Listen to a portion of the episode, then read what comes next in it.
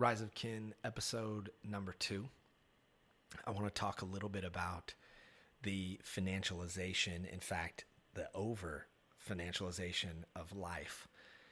Um, it's something that came to me while I was doing a hill hike yesterday and just thinking back on my own career. And, you know, I started working on Wall Street in 2007, just before the market crashed, and witnessed the, you know, collapse of the entire banking system firsthand, uh, including taking a job at Lehman Brothers post bankruptcy, where I was helping uh, restructure and monetize the bankrupt estate's assets in their real estate group. So I have a, a pretty interesting and unique lens on it. Um, but what I wanted to talk about today is just the overall impacts that that period has had on society and life today, from at least from my perspective, uh, because I think it's had pretty profound um, changes to society. And some of the some of the biggest ones are that just the over financialization of all of life where we have we're now living in a time where big investment companies are acquiring houses in mass and renting them out to people.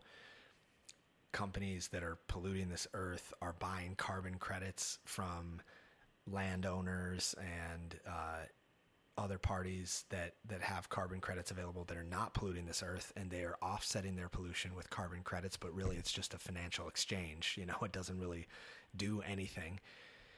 And you know i i think our tax dollars are kind of going in a place that most people have no clue where the money actually goes. And so it you know the results of those things are like it's harder for people to get housing. It's more difficult to keep the earth clean and we're destroying ecosystems at like a very rapid rate regardless of you know what your view is on climate change um, you know the the impact that we're having is substantial and i see it everywhere we've traveled from you know wildfires in places that i grew up that never used to experience that to droughts and water drying up. And um, a lot of times i see the impact of diverting water natural water systems like rivers um, to public projects to try to uh, divert that water for other uses uh, you know for humans which is of course necessary in in some ways. But uh, i think it's being done in ways that are at the expense of other ecosystems. And um, you know, I think I think we're just at this very interesting point in society where happiness has kind of reached uh, its low point, and people's view of what's possible has kind of v- reached a low point, and you know, people are having to rebuild their businesses and their lives after the pandemic that is definitely no easy task. And I just wanted to share, you know, my lens on it because we've done something very different uh, coming out of the pandemic by choosing to homeschool our kids and be be nomadic while we're in search for you know a full-time homestead to have a garden and just kind of live a simple life and you know write a book and express our creativity with our closest family and friends and spend as much time in nature as possible. It's very that's very different than spending the financial crisis in the middle of Wall Street. Um, and so I think that uh, it's just a, it's a lens that's worth sharing with anybody that's willing to listen. So, with that in mind, you know, I what I see happening in society is that we're we have more humans on the planet than we've ever had, which brings its own challenges to manage society properly to be able to get resources to everyone. And on top of that, um, you know, the financial system has grown so big that every aspect of life is now financialized. And one thing that really struck me as I was talking to my mom last week and it, just about a, a, place that we were renting when I was a kid that was like a beautiful place. It was a couple acres. We had a garden. We composted. There was w- woods right behind us that nobody lived on that I would roam back into. It was really like a magical place to spend um, a chunk of my childhood. And she told me that the landlord didn't even charge her rent because she was a single mom and he was just trying to help her out. And I thought that was really beautiful because that allowed me and my sister to have a pretty peaceful upbringing um, and just experience nature to the fullest. And I, you know, I, between that conversation and another one I had with my uncle who lived in hippie communes and homesteaded, you know, 30 or 40 years ago, um, and lived without power or uh, running water for a while and like a, you know, lived very rugged between between several conversations with him and some recent conversations with my mom, you know, I realized that that's that's like not even possible today to to have those experiences, or or at least very very very rare. Um, you know, er, everyone that's buying houses, there's some people that have 10, 20 houses that are just renting them out on Airbnb, which has created a buffer on cost of living that is insurmountable for some people that are just starting out. And so we have like this big structural problem where we've made it so expensive to live life and we've focused on maximizing profit on everything to the point where it feels to me like the cost is going to come from future generations. And uh, you know, I think we have an opportunity to do something about that right now versus just do nothing um, and continue to perpetuate those systems. In my own life, you know, my focus has changed from focusing on maximizing profit and wealth to maximizing my time and happiness and the energy that I can spend with my family, uh, which was a big shift because I was working, you know, six to seven days a week for the better part of about 10 years. Um, and it wasn't sustainable in my view. You know, I, I think it was, I, I was on a journey to try to figure out and understand money and the financial markets because I'd never had exposure to it. And I saw, even as a young kid, how much that shaped our society.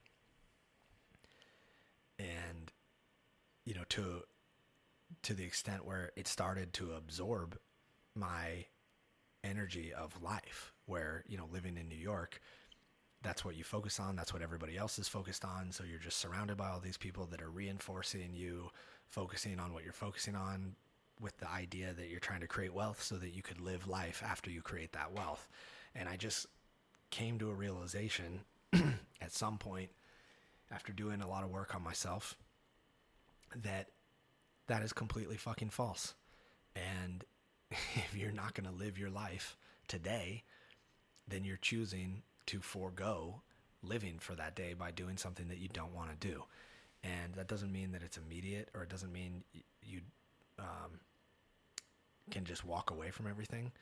Uh, but you can consciously untangle your life and then add back the things that you think are the most valuable after you've decoupled yourself from you know a lot of things that maybe aren't providing value. And what i mean by that is you know we started out by moving.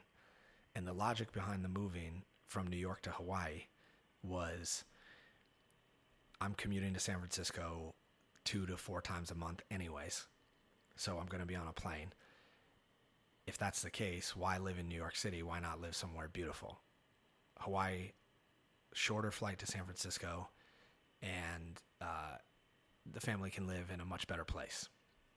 When we showed up there, the pandemic literally locked down the planet two days later, and we got lucky that there was nowhere else to go but be at home at the place we had rented in Hawaii.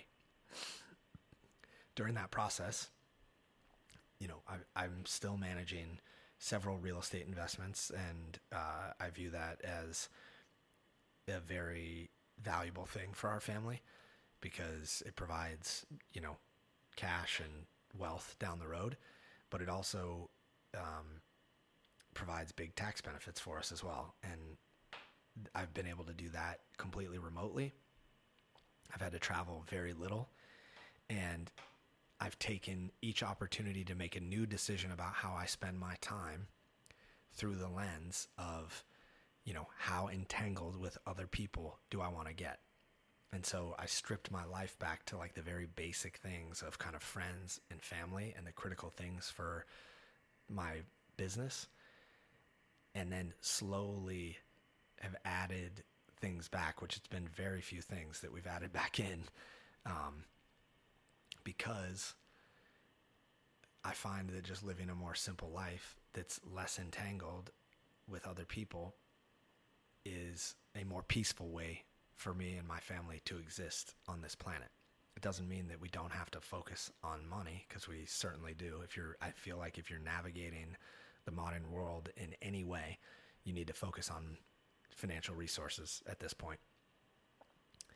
However, we're consciously designing life in a way that doesn't have us spending uh, you know 60 70 hours a week focusing on money. We can spend a lot less than that and live a very comfortable and beautiful life.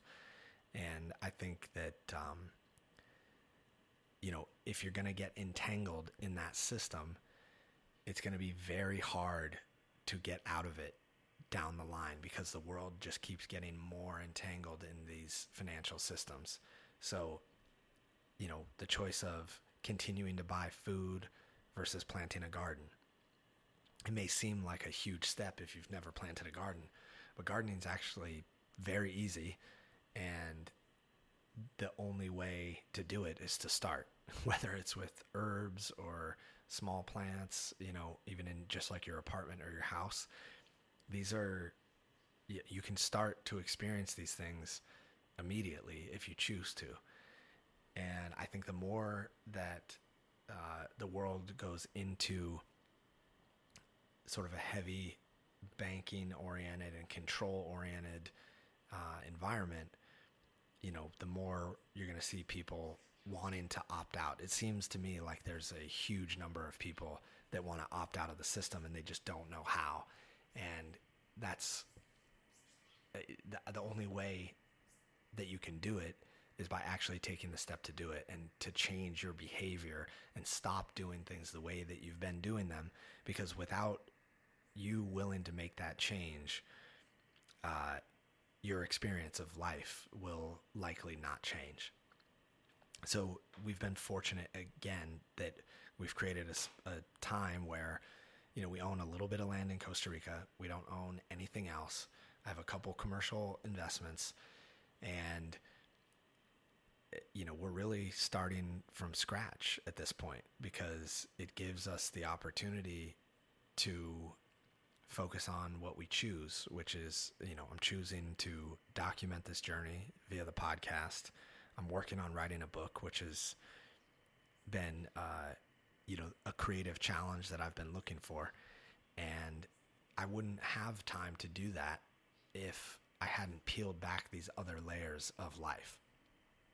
So, you know, I think the key to all of this is just like allowing yourself to go through change and permitting that change to happen and you know not expecting everything to line up the way you need it to line up in your mind because uh, that rarely happens and you know we're on the journey of being nomadic we're finding out that like you know being so far away from family down here in Costa Rica is not necessarily something that we want to teach our kids, right? We want to teach them to be closer to family. And, um, you know, so we're working on how we can shape our lives that we can spend more time with our close family, with our parents, and with, with our friends and, and loved ones.